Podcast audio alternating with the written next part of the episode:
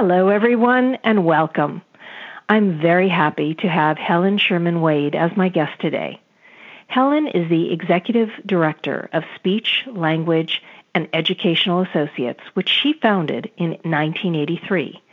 She has her master's degree in both speech pathology and special education and combines her skills to assess and provide treatment to children and adults with language based learning disabilities. Helen is multilingual and speaks Hebrew, Spanish, Arabic, German, and Yiddish, as well as English. She has extensive college teaching experience in special education and in speech pathology. She has consulted at the state and national level on bilingual issues as they impact non discriminatory assessment practices, language acquisition, and communication disorders. Welcome, Helen, and thank you so much for joining me today to discuss the important services that you offer through your organization. Well, thank you for having me as well. So, to begin, uh, please share with us what prompted you to start your practice. I think it was my education and my work background. Um, I made a decision that I wanted to provide uh, more personal services, uh, not having to have uh, procedures that were uh, controlled by school districts and uh, hospitals and so forth, so that when I saw a patient or a client, I could do what I believe to be the best strategy for helping them. Based on that, what is SLEAs, which stands for Speech, Language, and Educational Associates? What is your mission and how was that mission formulated?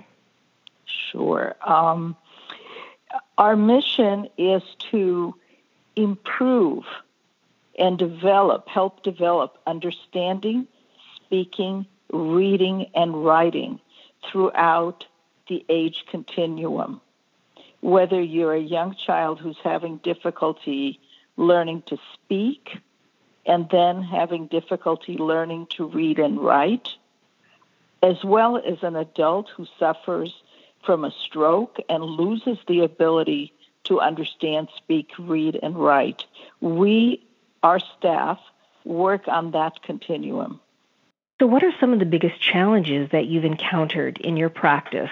Um, perhaps, and those challenges might be different, perhaps with an adult versus, say, a child.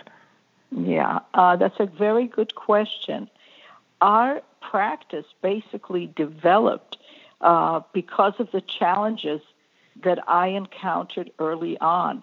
I would see young children and I knew what needed to be done to improve their understanding and speaking, but I did not know how to develop their play behavior or their attention or their ability to regulate themselves so they could benefit from services.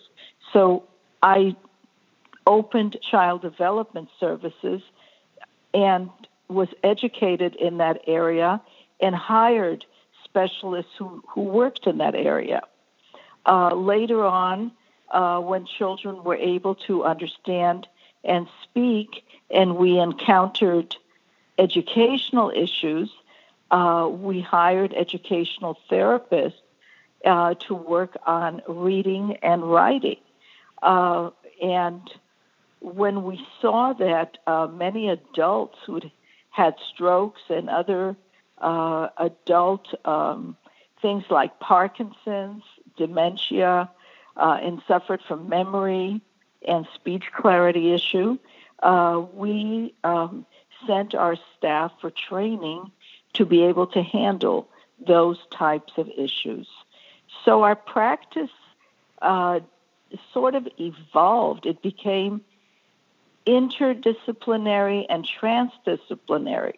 We have occupational therapy, which um, works with children and adults to help them to regulate, to help them to um, to be able to uh, listen better uh, and function more in a learning environment. And uh, at the end of the day, we also have a very strong behavioral program and uh, which helps uh, autistic children and children on, on the autism continuum uh, to develop behaviors that make it uh, make learning available to them. Um, those different programs within our company developed because of the needs of the clients. Uh, in the last couple of years, we've added mental health because we saw that families of individuals with communication and learning issues, the families needed support. And uh, so we provide that as well. That is really quite a wonderful combination and broad spectrum of programs that you offer. Yes. When an individual comes to you, can you tell me, um, describe just a little bit of what the intake process is like, and also, um, I think it's important for people to know if you work with you know different types of uh, payment methods. In other words, if a child is a um, client of a regional center in California, are you a vendor? Of course, now with self determination, hopefully that will no longer be an issue. But let's say that uh, at the moment somebody who is a client of the regional center comes to you, or an older person, as you mentioned, who is suffering uh, post stroke or dementia, come to you who uh, are they're uh, either getting disability or Medicare or whatever it is that that they have. Um, how do you work with the individual on that basis, or is it strictly uh, private pay? There is no such thing as private. You, it, uh, we vendor with the regional centers. We're also a non-public agency, so we vendor with school districts. Uh, we also do telepractice, where we work across the state with different school districts, uh, providing speech and language services and occupational therapy and educational therapy when they cannot access hiring their own staff because they are located in remote areas. Um, there is almost no one we will not provide services for. Uh, we are affiliated, we are providers for, I, can't remember the number of insurance companies that we are uh, contracted with. Uh, and we negotiate rates that will work for the client. Um, and uh, we assess and uh, we uh, let the insurance companies know what is needed. Uh, we also work with school districts when uh, no insurance company will will cover the service, and we feel that the best care would be through a school district. We advocate for the with the families to make sure that these individuals get services through the school district.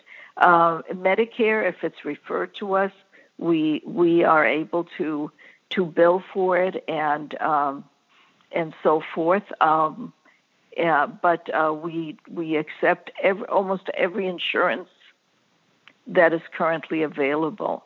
Um, we also uh, receive payments for services through nonprofits who pay for services when there is no insurance available and we contact them and see if they will work with us. That is absolutely wonderful, Helen. And, and I think that's a very, very important point for people to know because so many individuals uh, do require these very important services that you offer. But again, very often the first question that comes up is, how are we going to afford it? So thank you for addressing that and for sharing that Absolutely. information. Absolutely. And when someone calls our office, uh, to get to the second part, uh, we take down their information, and our insurance team at the office will see how we can best help them. And we we do not begin services until we know exactly what is available to that particular client or family and what it will actually cost them. That's terrific. Thank you for uh, for letting us know about that and how that process works. Um, at this point, I'd like to ask is there anything else that you personally would like to add that we haven't covered, and what do you think is the most important takeaway for our listeners to remember from our conversation? That we love what we do, we train our staff to be the best they can be in every area that is known to us for needing assistance. We don't take on a case if we feel we're not the right party for for that client and we will make sure that we don't just leave them. We will make sure that we find alternative means for them. We are sympathetic to families, to individuals in need, and we we always do the best we can. And we are open to criticism, we deal with it, and we do the best we can. So, how can our listeners reach to you, Helen, reach out to you if they have questions or if they want to know more? Sure. Our office number is 818 788 1003. And uh, the uh, website for uh, speech and language is um, www.speechassociates.com. And if they would like to reach me directly, it's hwade at speechassociates.com.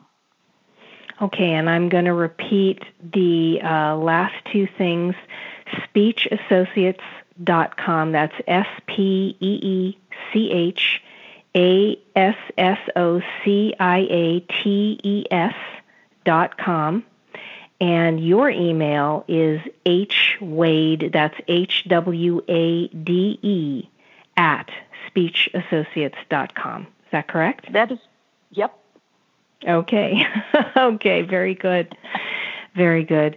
Well, I want to thank you again, Helen, so much for your time and for the wonderful information that you've shared with us today. It was a pleasure speaking with you. I also want to thank our listeners for spending a part of their day with us. I'm Gilda Evans, reminding you to take care of yourself and that special person in your life.